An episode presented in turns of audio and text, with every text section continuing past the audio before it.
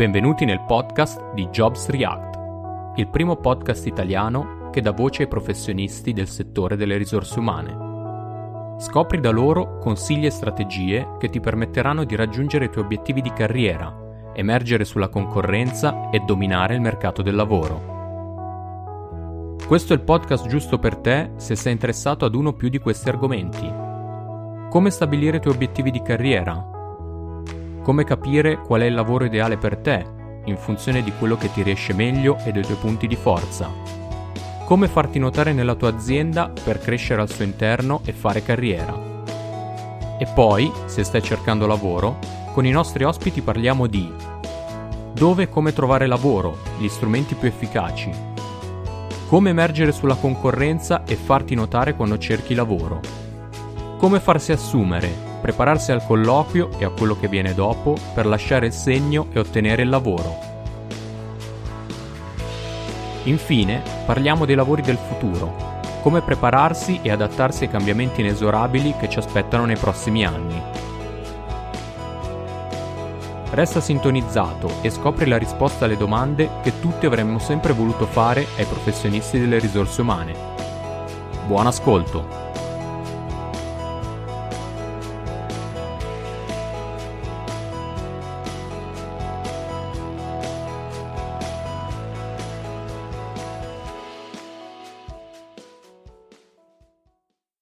Ciao Reactors e benvenuti a questo nuovo episodio di Jobs React.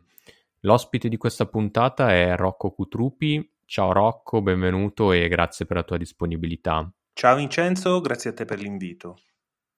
Rocco è un recruiter, un career coach, un formatore LinkedIn e il focus di questa puntata sarà relativo al tema della ricerca lavoro approfitteremo dell'esperienza di Rocco nel settore per ottenere consigli utili su come muoversi oggi in questo campo.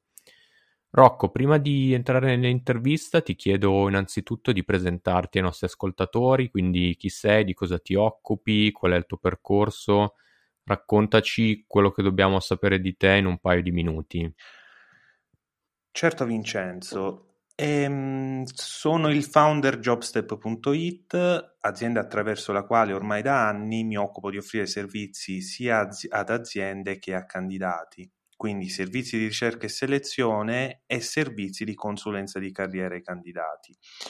Mi laureo ormai dieci anni or sono all'Università di Milano Bicocca in formazione e sviluppo delle risorse umane, da allora colleziono diverse esperienze in ambito recruiting sia in Italia sia all'estero. Vivo infatti due anni a Londra e qui ho modo di familiarizzare non solo con il recruiting ma anche col career coaching. Mm, ho modo proprio di uh, sperimentare quello che è il mercato della consulenza del lavoro oltre Manica e decido di proporre questi servizi anche qui in Italia. Quindi ad oggi supporto i candidati attraverso uh, l'erogazione sia di servizi di orientamento, mappatura competenze preliminare, sia attraverso la redazione degli strumenti di candidatura, la definizione della strategia di ricerca lavoro e quindi LinkedIn. Ottimo, perfetto. Mm, molto sintetico ma molto chiaro direi. E appunto mh, mm, parlavi della, della, ricerca lavoro infatti eh, direi di entrare subito nel vivo dell'argomento della, della puntata di oggi. Eh, quindi vorrei farti subito una, una domanda in questo senso. Eh, quali sono i migliori siti le migliori app, i migliori social network, le migliori agenzie di recruiting sulla base della tua esperienza, insomma, dove si cerca e trova lavoro oggi online e offline?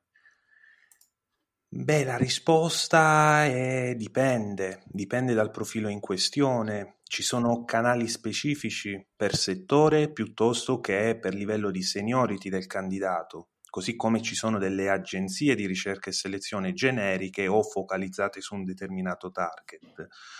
Quindi mh, mm, è un, davvero una domanda uh, generica. Quello di cui posso parlare però è dello strumento principe a mio avviso, che è LinkedIn. LinkedIn infatti eh, ci apre diversi canali di ricerca lavoro, ricerca che può essere canonica verso degli annunci piuttosto che ricerca passiva, quindi farci trovare dalle opportunità, nonché tramite il networking. Uno strumento quindi valido per tutti al di là di seniority e settori di appartenenza. Ok, chiarissimo. Beh, quindi direi a questo punto io mh, approfitterei anche della tua esperienza di, di LinkedIn Trainer, visto che diciamo, mi stai confermando che eh, uno strumento comune per tutti sicuramente è LinkedIn e tutto passa da lì, ehm, per farci guidare da te in un, in un corretto utilizzo di, di LinkedIn appunto a questo scopo, quindi finalizzato alla ricerca di lavoro.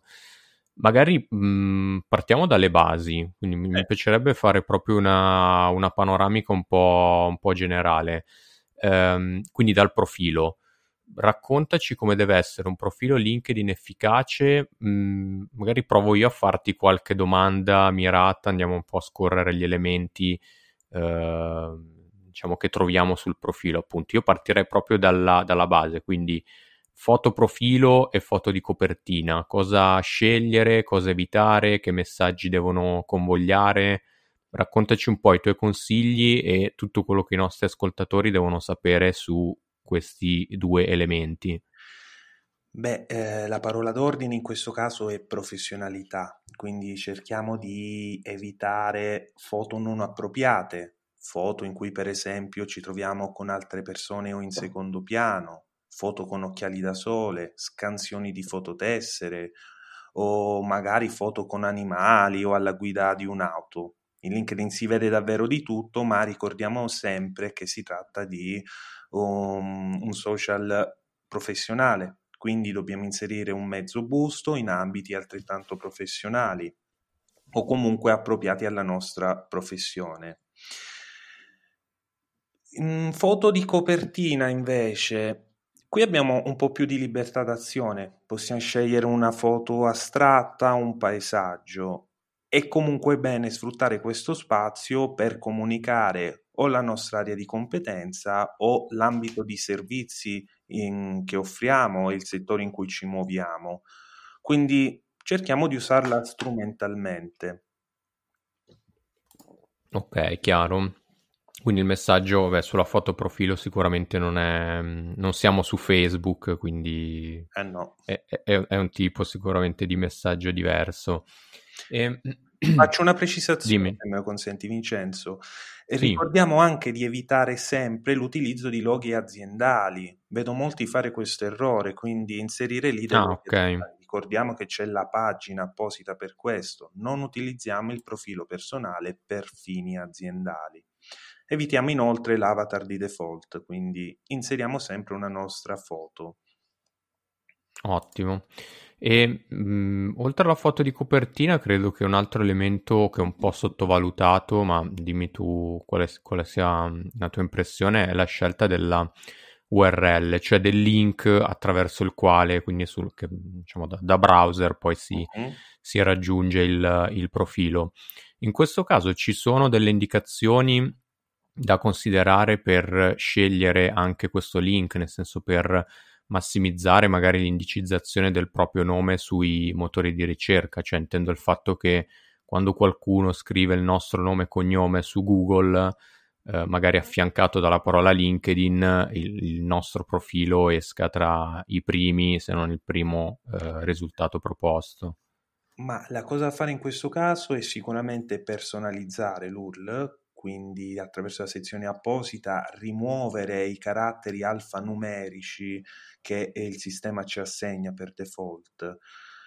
Possiamo anche associare una parola relativa al nostro settore, sebbene non abbia un impatto diretto, quindi va bene anche soltanto nome e cognome in questo caso. A, a indicizzare il profilo sono le altre sezioni, headline, job title e sezione eh, skills questi hanno l'impatto maggiore.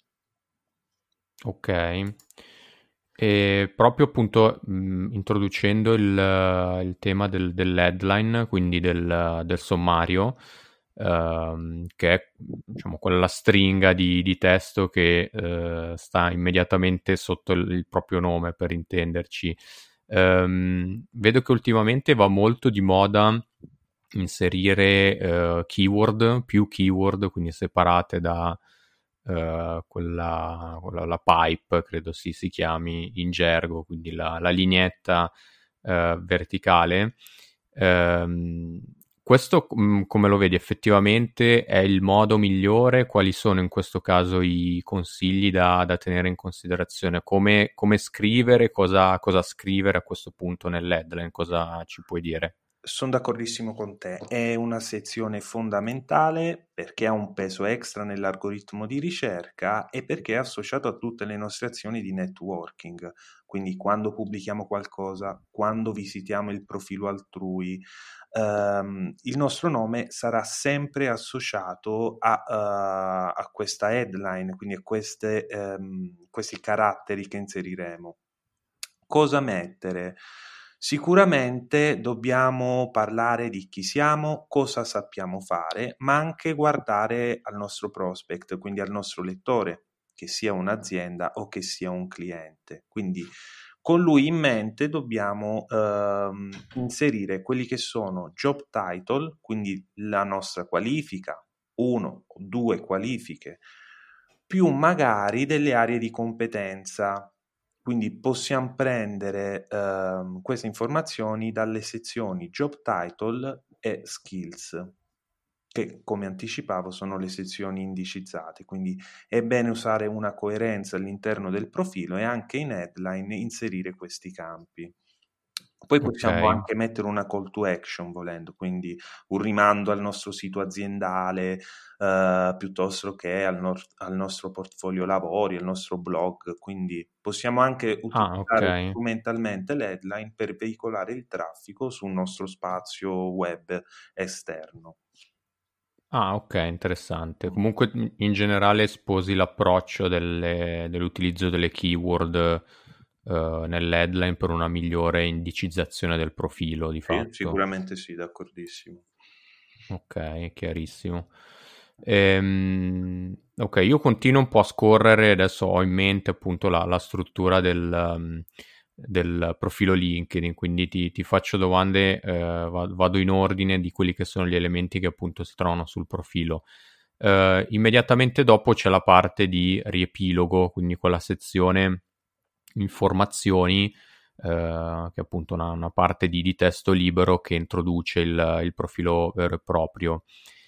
Anche in questo caso ti chiedo mh, cosa scrivere, come scriverlo, a cosa dare risalto in uno spazio, diciamo, dove abbiamo un numero limitato di, di parole a disposizione, quindi che messaggio deve, deve trasparire, eh, dobbiamo far trasparire attraverso il riepilogo. Iniziamo col dire che il riepilogo è un po' una sintesi del nostro percorso professionale quindi dobbiamo offrire una breve panoramica, solitamente circa 50 parole, su chi siamo e soprattutto qual è la nostra USP o Unique Selling Proposition. Quindi cosa okay. siamo in grado di fare, cosa offriamo al mercato e cosa ci differenzia dagli altri. Quindi cerchiamo di comunicare il nostro valore aggiunto rispetto agli altri. Qui si trova anche la maggiore differenza rispetto a un curriculum tradizionale, perché questa sezione non guarda solo al passato, non dice soltanto cosa abbiamo fatto, ma guarda al futuro. Quindi comunichiamo al nostro prospect quali sono i servizi o le competenze che siamo in grado di offrire. Guardiamo al futuro. Consideriamo sempre l'effetto prima impressione, quindi uh, cerchiamo di dare anima a questa sezione, utilizziamo la forma narrativa, uh, facciamo uno storytelling di chi siamo, non utilizziamo un approccio freddo, ma cerchiamo di coinvolgere il lettore. Ricordiamo comunque che uh, l'attenzione è limitata, quindi cerchiamo di essere sintetici, non ci dilunghiamo troppo. Ok, ottimo. Ehm, Tra l'altro ho visto che, che, di recente, adesso sempre un po' scorrendo il profilo, eh, LinkedIn ha aggiunto una sezione primo piano, appunto credo, credo sia stata di, aggiunta abbastanza di recente, uh-huh. ehm, che permette di mettere in evidenza post, articoli, link a siti esterni, file multimediali, quindi abbastanza ricca come, come sezione. Ehm, ci sono dei consigli su, su questa parte, cosa, cosa mettere in, in, evidenza appunto? Beh, quella è una sezione mh, mm, che consente di rendere il nostro profilo multimediale e di comunicare quelli che sono i risultati raggiunti. Quindi lì possiamo mettere un rimando al nostro blog piuttosto che il video di una nostra intervista YouTube ehm, tutti i materiali multimediali che testimoniano le nostre competenze. Ok. Quindi cerchiamo Quindi di... elementi esterni, diciamo, che, che potrebbero valorizzare appunto il, il profilo e la nostra, la nostra attività, la nostra professionalità. Sì, sì, sì. Chiaro. Poi immediatamente... Fare, dimmi, dimmi. Una, un'ulteriore precisazione. Si può fare anche nelle singole esperienze, quindi anche nelle okay. esperienze possiamo inserire dei materiali multimediali, ma uh, in primo piano dobbiamo mettere quelli più importanti, quelli che trasversalmente abbiamo raccolto durante la nostra carriera. Quindi è un Chiaro. focus sui risultati raggiunti durante l'intero corso della nostra carriera. Ok, e citavi le esperienze, quindi che gli stessi file multimediali o, o link possono essere inseriti anche all'interno della, delle singole esperienze. Ecco, sicuramente la, la sezione delle esperienze è quella mh, mm, centrale, perché chiaramente eh, dà, dà, evidenza di, di, qual è il nostro percorso. Uh, qui che tipo di... Uh, non, mi piacerebbe che ci facessi una, una panoramica un po' su come va compilata questa, questa parte. Quindi eh, io immagino che più che un elenco di attività, soprattutto se iniziano ad essere, magari per chi ha qualche anno di esperienza e ha eh, raccolto diverse, diverse esperienze in aziende diverse, eh, magari più che un elenco nudo e crudo potrebbe essere utile a far riferimento a responsabilità, progetti seguiti, risultati raggiunti. Mm, non so se sia così, tu come, come, la vedi? Dici un po' come deve essere strutturata uh, la parte del, delle esperienze. Partirei con il fare una precisazione sul job title dell'esperienza, perché vedo molti utilizzare dei job title inventati o comunque delle qualifiche utilizzate soltanto all'interno della propria azienda. Ai fini dell'indicizzazione è bene scegliere i job title uh, proposti dal sistema. Quindi okay. se io sono un sales manager, mi basterà inserire sales nella sezione qualifica e il sistema mi proporrà delle, dei job title. Scegliamo sempre solo i job title proposti. Questa è la prima cosa Chiaro. essenziale.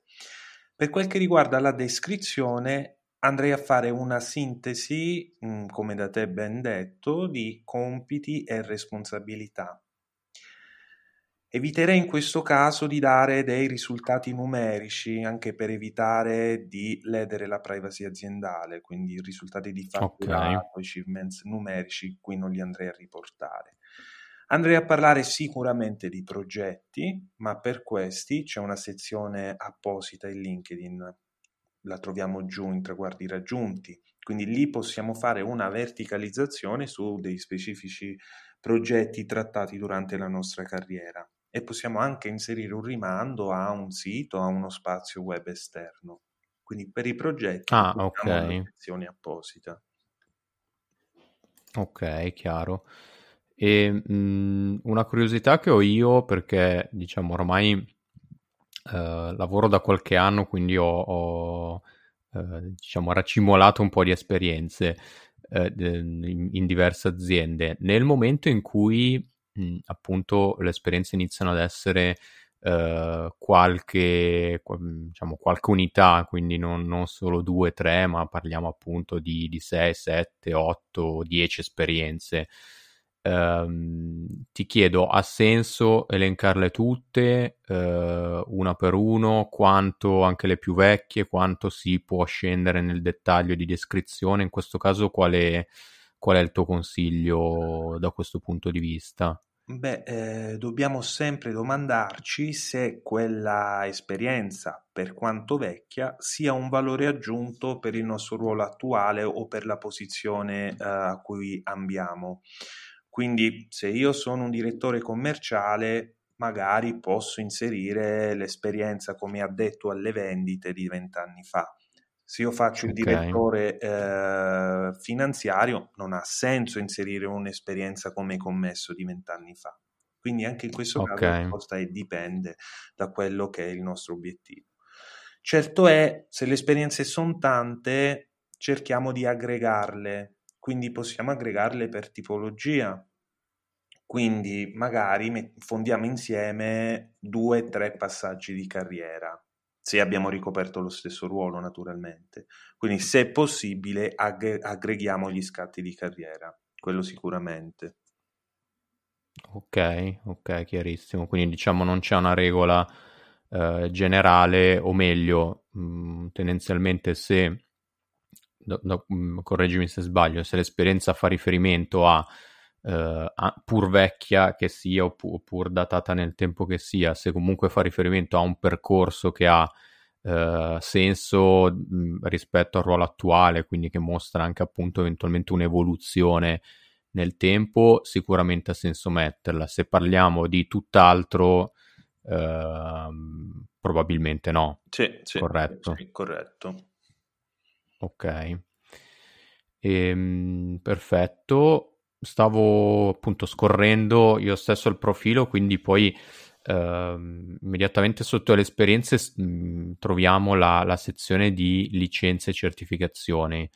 Um, anche in questo caso immagino che mh, faccio, faccio, una domanda un po' legata a quello che abbiamo detto uh, adesso non ci sia un vero e proprio limite temporale, nel senso vale il, il, principio di rilevanza, chiamiamolo così, quindi se è un qualcosa che fa parte anche una certificazione, un corso magari molto vecchio, comunque datato, ma che fa parte un, del percorso, mh, ha senso riportarlo, altrimenti no, sì, corretto? Ben detto, ben detto. Se è un valore aggiunto per la nostra posizione attuale o per il nostro obiettivo futuro.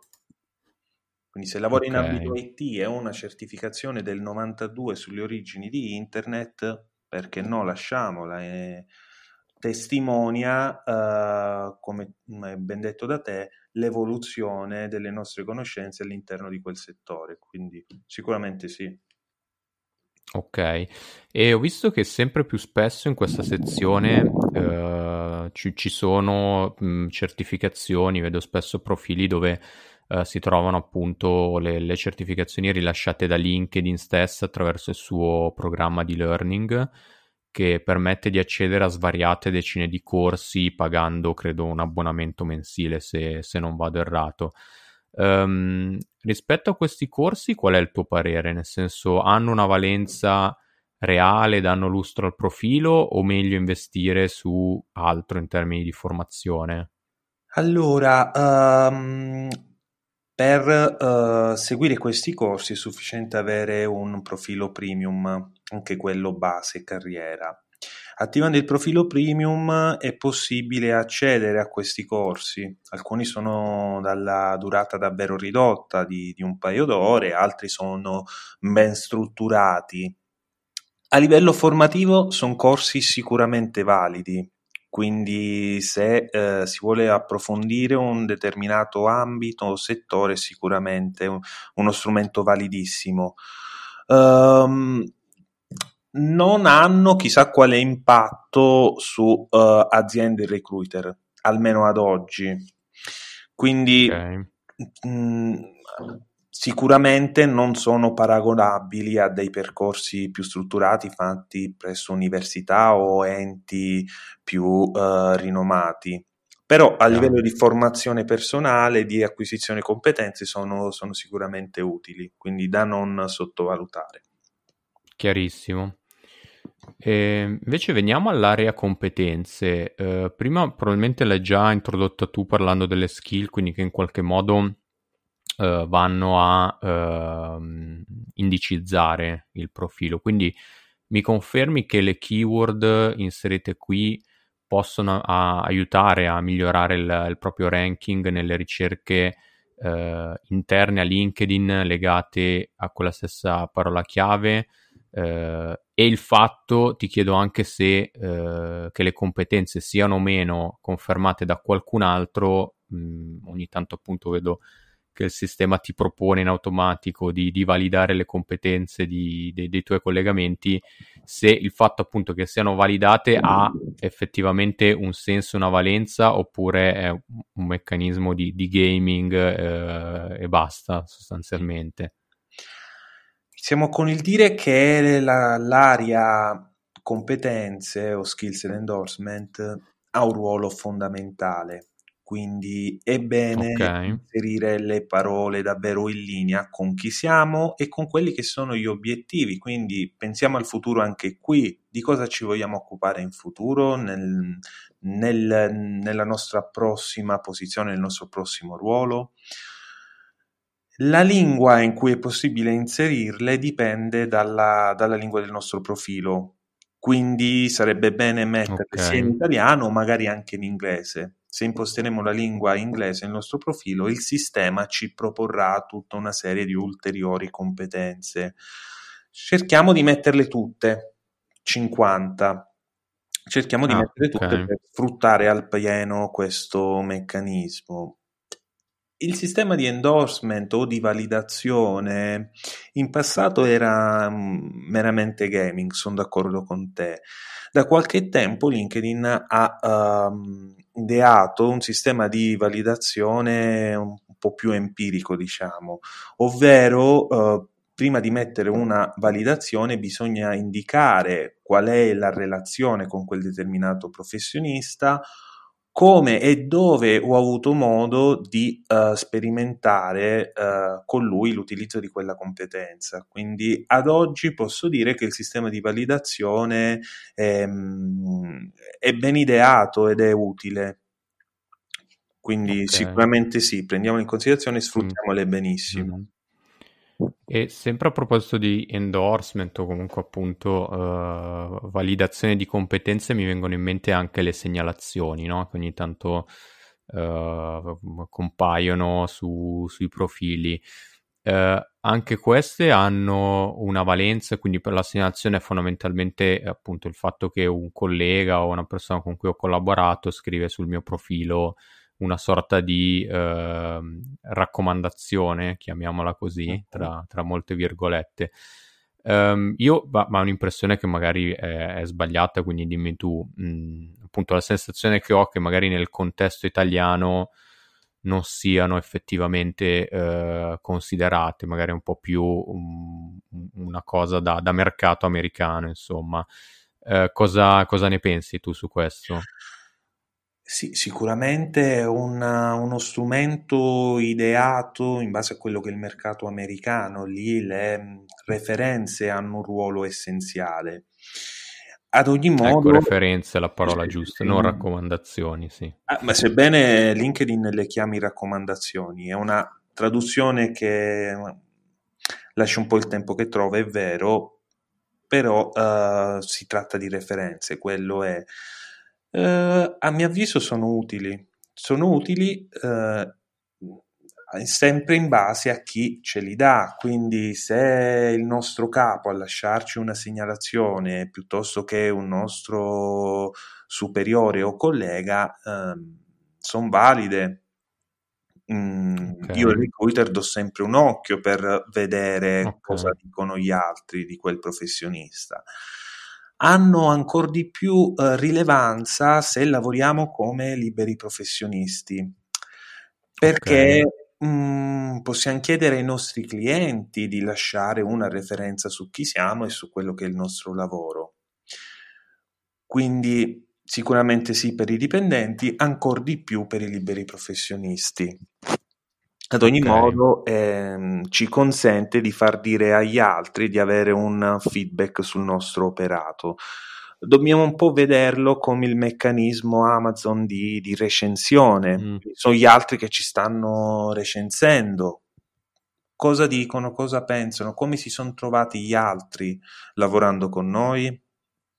Chiaro, chiarissimo. No? Con quest'ultimo esempio hai sicuramente dato l'idea di, di qual è il, diciamo, la, lo scopo anche di, di questa parte. E ehm, per chiudere la panoramica sul profilo, mh, mm, diciamo, l'abbiamo veramente eh, visto praticamente tutto nelle, nelle sue componenti. Eh, ho sentito dire che i recruiter danno un occhio anche agli interessi e ai gruppi a cui mh, mm, la persona è iscritta o le, diciamo, appunto le, le, a sua volta le persone che segue eh, per farsi un po' un'idea generale del, del profilo. Uh, è vero, quindi tu da recruiter mh, verifichi anche uh, questo tipo di uh, informazioni? Anche qui non mi sento di generalizzare, quindi non so cosa, se gli altri diano un occhio a questa sezione io sicuramente lo faccio, uh, vado un po' a capire se gli altri partecipano a questi gruppi, magari gruppi internazionali di settore, è anche un modo per capire se quella persona si tiene aggiornata sulle uh, tematiche di settore. Non dimentichiamo okay. mai che LinkedIn è anche un luogo di apprendimento in cui possiamo capire cosa si dice a livello internazionale su quel dato settore, sul nostro ambito di competenza. E quindi è un modo anche per capire se quella persona è una persona che si aggiorna, che legge, che fa networking su quei temi. Quindi io lo, lo considero sicuramente questa sezione, sì. Chiaro. Eh, va benissimo, dai, allora praticamente abbiamo dato una, una, panoramica a tutti gli elementi del, del profilo, quindi sicuramente ci ha dato dei, dei consigli ehm, utilissimi per costruire un profilo LinkedIn eh, super efficace in grado di attirare l'attenzione. A questo punto, sistemato il profilo, mi viene da pensare la cosa successiva è eh, il network, quindi come espandere il, il, proprio network, che è senza dubbio il motore su cui LinkedIn ha, ha costruito il, il, suo successo di fatto. Um, intanto ti chiedo una prima curiosità mia sul numero di collegamenti, quindi eh, quanto conta il numero di collegamenti che, che, si hanno? Non so se c'è un numero ideale oppure una, una soglia massimo minima da, da, tenere in considerazione. Quali sono le, le, tue indicazioni su questo tema, se ne esistono? Eh beh, ehm, innanzitutto Ricordiamoci che in LinkedIn esiste il primo, secondo e terzo grado di collegamento, quindi mh, mm, il nostro network, il numero di collegamenti a cui inviamo la richiesta e che viene accettata va a formare il network di primo grado persone con le quali possiamo comunicare, scambiare messaggi, inviare endorsement, segnalazioni e così via. C'è però da dire che in modalità base, attraverso quindi il forum di ricerca base, riusciremo a vedere soltanto il secondo grado, quindi i collegamenti dei nostri collegamenti di primo grado. Questo è il motivo per cui avere un network ampio, ben strutturato, è fondamentale per riuscire a raggiungere eh, contatti potenzialmente utili. Questo almeno in modalità base. Se poi andiamo a fare premium e per premium intendo Sales Navigator o Talent Solution, riusciremo a vedere anche il terzo grado e quindi aprire uh, tutti i collegamenti effettivi, effettivamente presenti in LinkedIn. Se ci limitiamo a un utilizzo base di LinkedIn, avere un network ampio e ben costituito è essenziale. Un numero medio uh, può essere quello di 500 unità, anzi direi un numero minimo mm. a cui ognuno di noi dovrebbe ambire. Ognuno di noi dovrebbe avere almeno 500 uh, ehm, connessioni.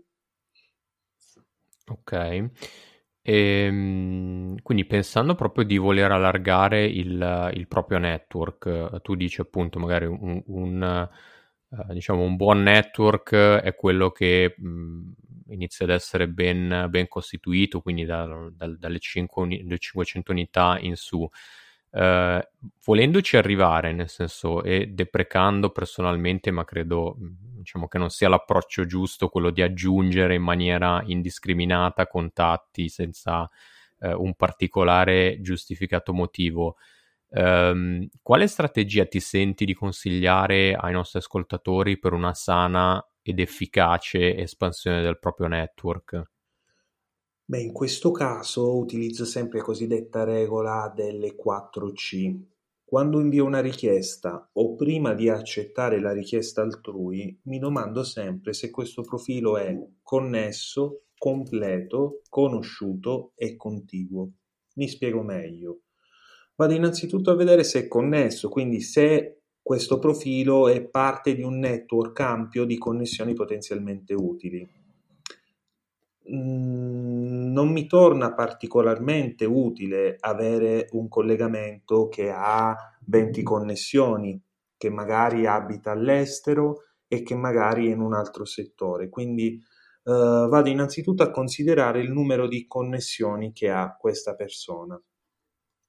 Vado a vedere se è okay. completo, quindi il profilo è mh, mm, compilato al meglio, mh, mm, è veritiero e non è creato per fini commerciali. Quindi vado a vedere okay. chi è questa persona, non aggiungo nessuno senza prima dare un occhio al suo profilo. Conosciuto, quindi la persona ha visitato il mio profilo e magari personalizzato l'invito. Questa è un'altra cosa che valuto sempre, quindi Vado a vedere la, la lista di chi ha visitato il mio profilo. Questa persona, prima di inviarmi la richiesta, è effettivamente venuta a vedermi, a capire di cosa mi occupo o l'ha inviata tanto per? E inoltre è contiguo. Quindi mi assicuro che questa persona operi in un settore professionalmente in linea con i miei interessi ed obiettivi professionali. Cosa vuol dire? Uh, vado a vedere se questa persona è nel mio settore o nella filiera del mio settore, se quindi ha un network potenzialmente utile per i miei fini. Faccio sempre un esempio. Uh, accettare il software developer indiano non mi torna utile mm. a me personalmente perché non lavoro con l'India, non mi interessa avere contatti con professionisti IT mh, mm, situati in India. Quindi andiamo a valutare sempre chi è, di cosa si occupa, come può tornarmi utile il network della persona che vado ad accettare o alla quale invio la richiesta. Mi auguro di aver risposto.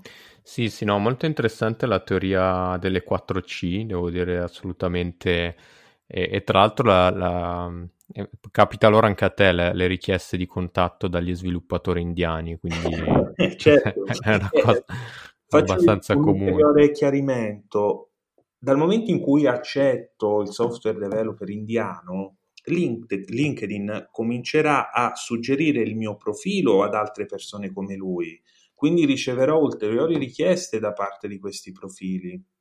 Allo stesso okay. tempo, nella sezione rete eh, il sistema andrà a suggerirmi eh, dei contatti in linea con le mie scelte, con um, quelle che dovrebbero essere le mie esigenze e quindi inizierà a propormi anche lì dei nomi di software developer indiani. Quindi non, è bene fare queste scelte per non condizionare anche dopo uh, la visibilità del mio profilo verso un target che non mi interessa. Chiaro, chiarissimo. Quindi diciamo il messaggio è non, non, estendere il network a tutti i costi, ma piuttosto contatti di qualità, insomma, sì. e che siano centrati con, uh, con, i propri obiettivi e il proprio contesto. Sì. Ok, chiaro. E, ehm, vorrei passare al tema dei, dei, contenuti, nel senso magari approfitto della, della tua esperienza su, su, LinkedIn che ci stai, ci stai dimostrando mh, mm, per, per, farti anche altre domande eh, su, su, come sfruttare anche la parte di, di contenuti.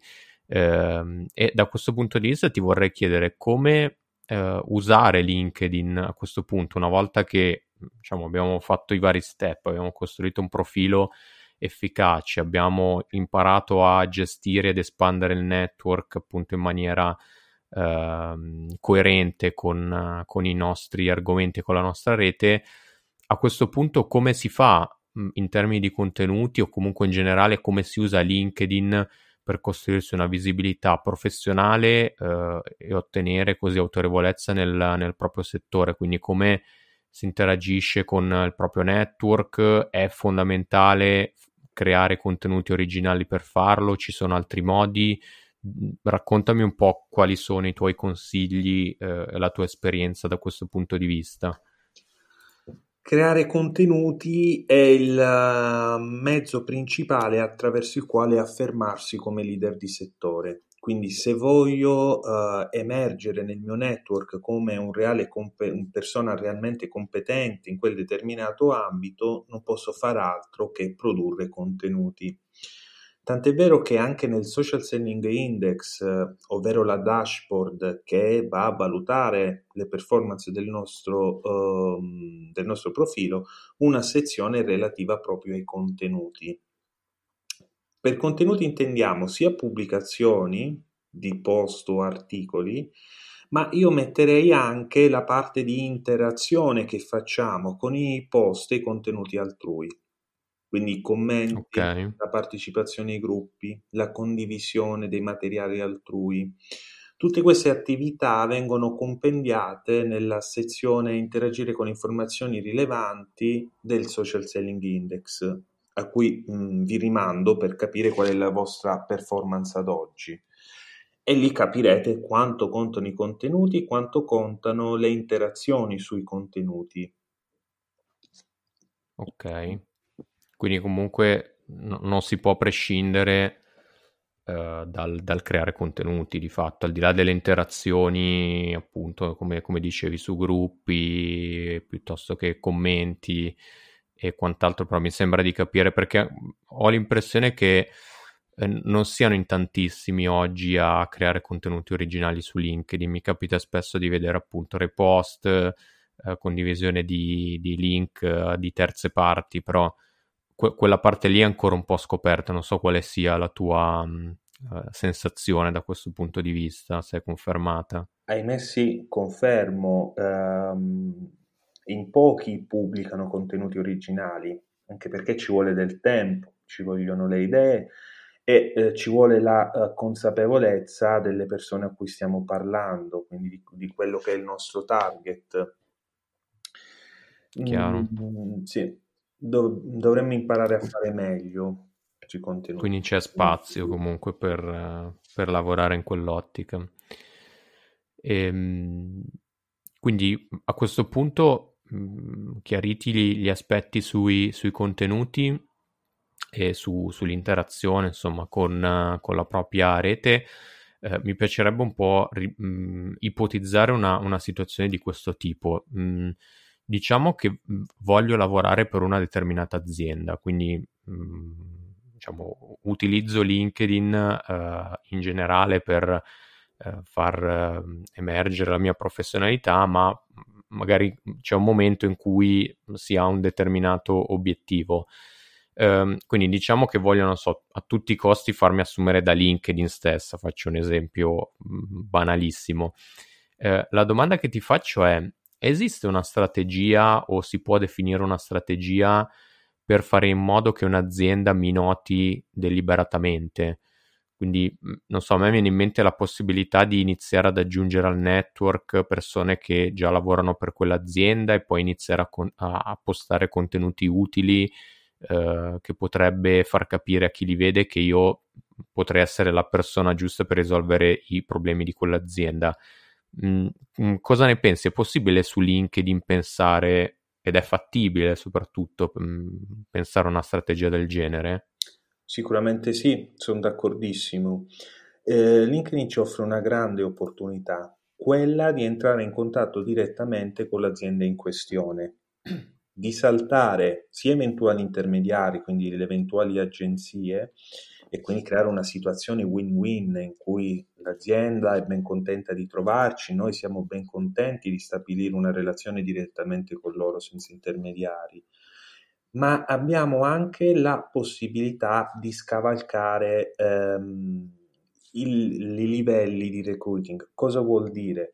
Se io mh, mm, mi sono candidato a una posizione come IT manager in LinkedIn, attraverso questo strumento posso trovare non solo quelli delle risorse umane LinkedIn, ma anche il direttore IT e i dirigenti eh, dell'ufficio IT quindi ho modo di scavalcare i livelli e arrivare direttamente a quello che è il decision maker, a colui che avrà l'ultima scelta sulla selezione o meno del mio profilo. Quindi okay. eh, sicuramente è bene utilizzare LinkedIn per trovare queste figure chiave uh, alle quali proporsi one to one. Quindi sono d'accordo con te, troviamo le persone, invitiamoli all'interno del nostro network, inviamogli anche un messaggio privato in cui facciamo presente che abbiamo inoltrato la candidatura e sfruttiamo okay. Strumentalmente LinkedIn per pubblicare contenuti e far capire che siamo uh, realmente competenti su uh, quel dato ambito. Chiaro. È una strategia e... davvero a 360 mm. gradi. Chiarissimo. Infatti su questo mi è un po' mh, anticipato appunto dicendo an- diciamo, la possibilità di andare proprio a cercare i decision maker dell'azienda per cui mh, vorrei lavorare o mi sto candidando, nel senso che poi il tema, appunto, come dicevamo, della, uh, della, dell'episodio era la ricerca lavoro, poi l'abbiamo sviluppato uh, perché su, su, LinkedIn, perché mh, come, come ci hai detto dalla tua esperienza, è, è da LinkedIn che di fatto passa eh, passa tutto eh, in questi termini. Mm, supponiamo invece che io, sempre per tornare al tema ricerca lavoro eh, attiva, quindi stia cercando nuove opportunità, eh, voglia, voglia cambiare lavoro, quindi abbiamo capito di utilizzare LinkedIn, come utilizzare LinkedIn per farmi trovare, ma se io volessi approcciare la ricerca lavoro in maniera tradizionale, chiamiamolo quindi una ricerca attiva, scorro gli annunci di lavoro su LinkedIn e faccio uh, application. Um, in questo caso, quindi nel momento in cui sto adottando una, una ricerca attiva, uh, esiste, mh, mm, puoi consigliarci qualcosa rispetto a mh, mm, se, se esiste una strategia, un modo uh, per farsi notare, provare a guadagnare un vantaggio sulla concorrenza eh, soprattutto a fronte di offerte con molte candidature. Magari vedo, mh, mm, a volte mi capita di scorrere la, la classica dicitura oltre 200 candidati, no? quando vedo quelle offerte che magari sono talmente eh, abusate che penso, mm, diciamo, come possa essere possibile eh, emergere su una platea di, di centinaia di, di, candidati. Quindi da questo punto di vista c'è qualche strategia che, che ci puoi consigliare per mh, mm, magari farsi un po' notare, guadagnare quel piccolo vantaggio che, che ci possa mettere un po' più avanti rispetto alla concorrenza? Ehm, mettendomi un attimo nella posizione del recruiter, ehm, faccio un po' una riflessione a voce alta insieme a voi. Dal momento in cui devo andare a valutare un professionista che si è applicato per una determinata posizione, la prima cosa che io e che lo stesso sistema va a considerare è il match tra le competenze richieste e quelle eh, all'interno del mio profilo. Quindi facciamo questo, andiamo a vedere gli annunci che più ci interessano, vediamo quali sono le competenze richieste lo stesso sistema ci dice molto spesso quante sì. di quelle competenze richieste sono presenti nel nostro profilo. Quindi cosa da fare è andare a capire uh, come ci posizioniamo rispetto agli altri. Cerchiamo di far parte almeno del primo 10% uh, eh, della lista dei candidati. È il sistema stesso a dircelo. Quindi cosa fare? Inseriamo, se già non, non le abbiamo, le keyword e le competenze, quelle di cui parlavamo prima, all'interno sì. dell'apposita sezione del nostro profilo. Quindi, innanzitutto, okay. assicuriamoci di avere il corretto match di competenze con, con, la, con l'annuncio.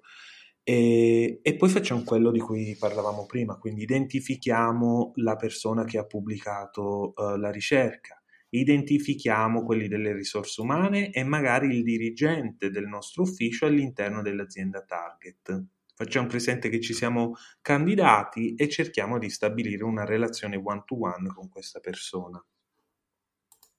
Ok, chiaro. Bene, direi che, che, a questo punto abbiamo fatto una panoramica piuttosto ampia di, di uno strumento così potente come, come, LinkedIn, che sicuramente è una panoramica non esaustiva, ma eh, ci hai dato, Rocco, assolutamente dei, dei consigli utili su, su, come approcciare lo strumento eh, ed utilizzarlo in un'ottica di, di ricerca lavoro. Per um, andare in chiusura di questa intervista, ringraziandoti intanto fin qui per, per, il contributo che ci hai portato, vorrei provare a dare uno sguardo al futuro, una cosa che faccio spesso in questo periodo con i miei ospiti, nel senso che la premessa è che Stiamo registrando questa intervista ai primi di, di maggio, quindi sta per iniziare insomma, la, la, famosa fase 2 rispetto all'emergenza sanitaria da, da coronavirus che, che, abbiamo vissuto purtroppo nell'ultimo periodo. Um, ti chiedo intanto, mh, data la tua esperienza, in, in linea generale come ti aspetti che sarà la ripresa delle attività e come ti aspetti che cambierà il mercato del lavoro una volta superata l'emergenza? Mm, grazie per la domanda Vincenzo, mi dai modo anche qui di fare una riflessione insieme a voi, cercare un po' di comprendere quali potranno essere le dinamiche future. È ben noto, siamo di fronte a una crisi con davvero pochi precedenti e i cambiamenti saranno tanti. A mio avviso questi riguarderanno sicuramente i settori di mercato, quindi alcuni subiranno una forte crisi, penso al turistico, all'automotive, al tessile, mentre altri stanno crescendo più che in passato, e-commerce, GDO, quindi è bene avere una maggiore consapevolezza circa quelli che sono i settori di mercato e uh, quali offrono opportunità maggiori quali invece sono in netta crisi. Almeno nell'immediato avere una consapevolezza del genere ci consente di indirizzare al meglio le nostre attività di ricerca. Okay. A, a cambiare sarà poi sicuramente il processo di selezione tutto sarà uh, digitalizzato ancora di più, quindi interviste, ma anche l'onboarding, ma anche la uh, firma del contratto, uh, magari avverranno a distanza.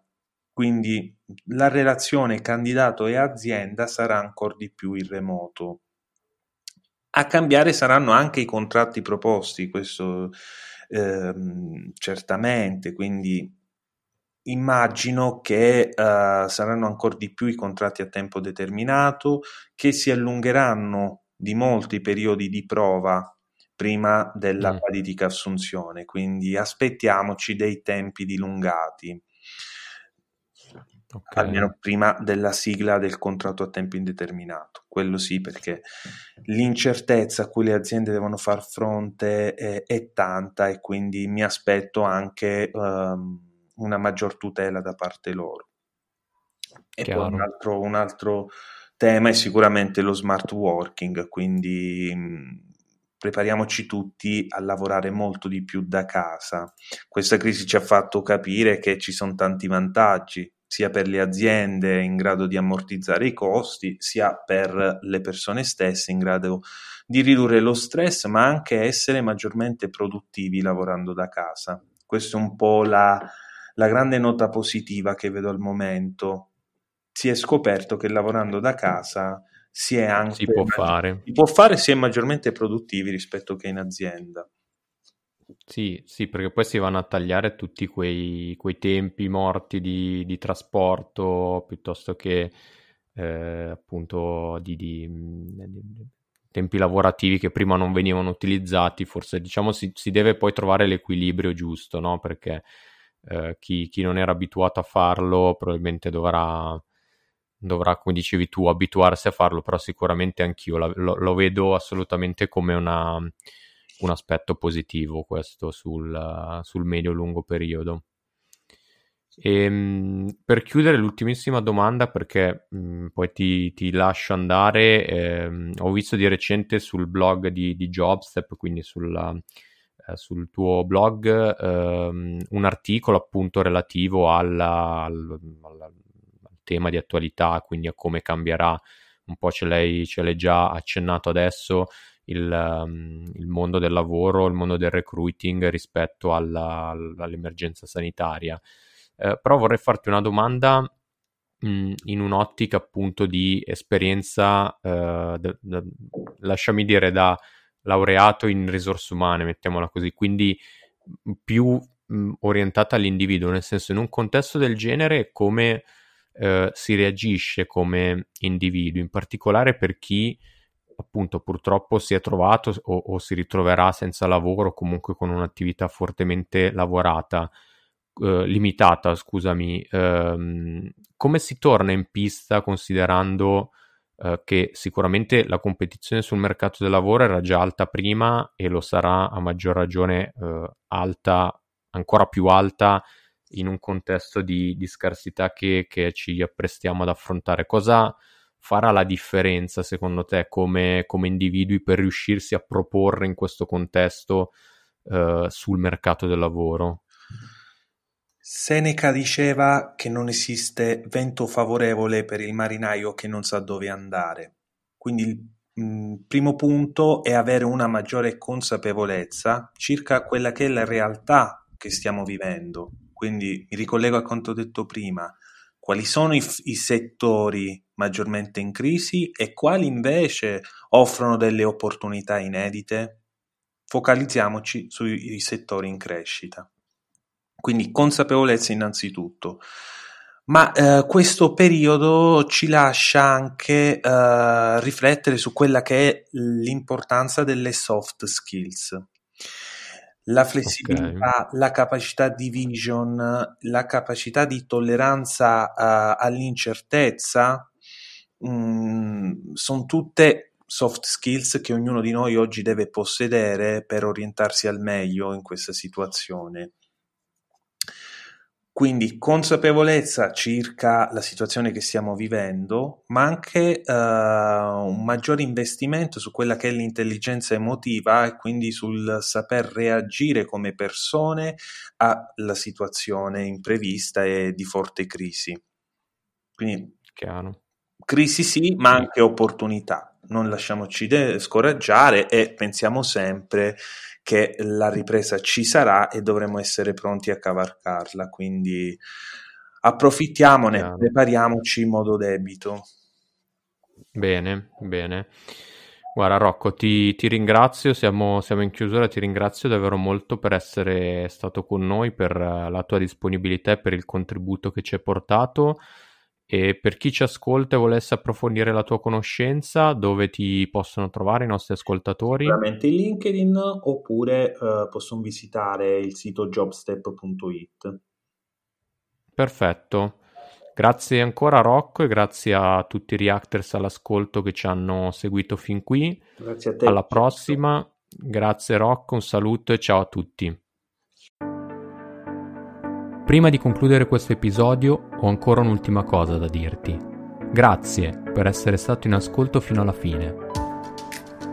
Se questo genere di contenuto ti piace, prima di andare via, non dimenticarti di iscriverti al podcast così da non perdere nessun nuovo episodio.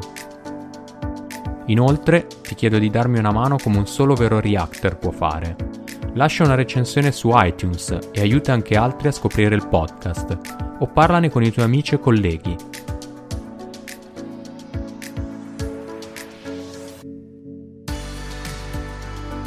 Poi, se vuoi suggerire un ospite da intervistare, un argomento da trattare o qualsiasi altra cosa ti venga in mente, cerca Jobs React su LinkedIn e su Facebook. Segui il profilo e lascia un messaggio con i tuoi suggerimenti. Grazie ancora e al prossimo episodio.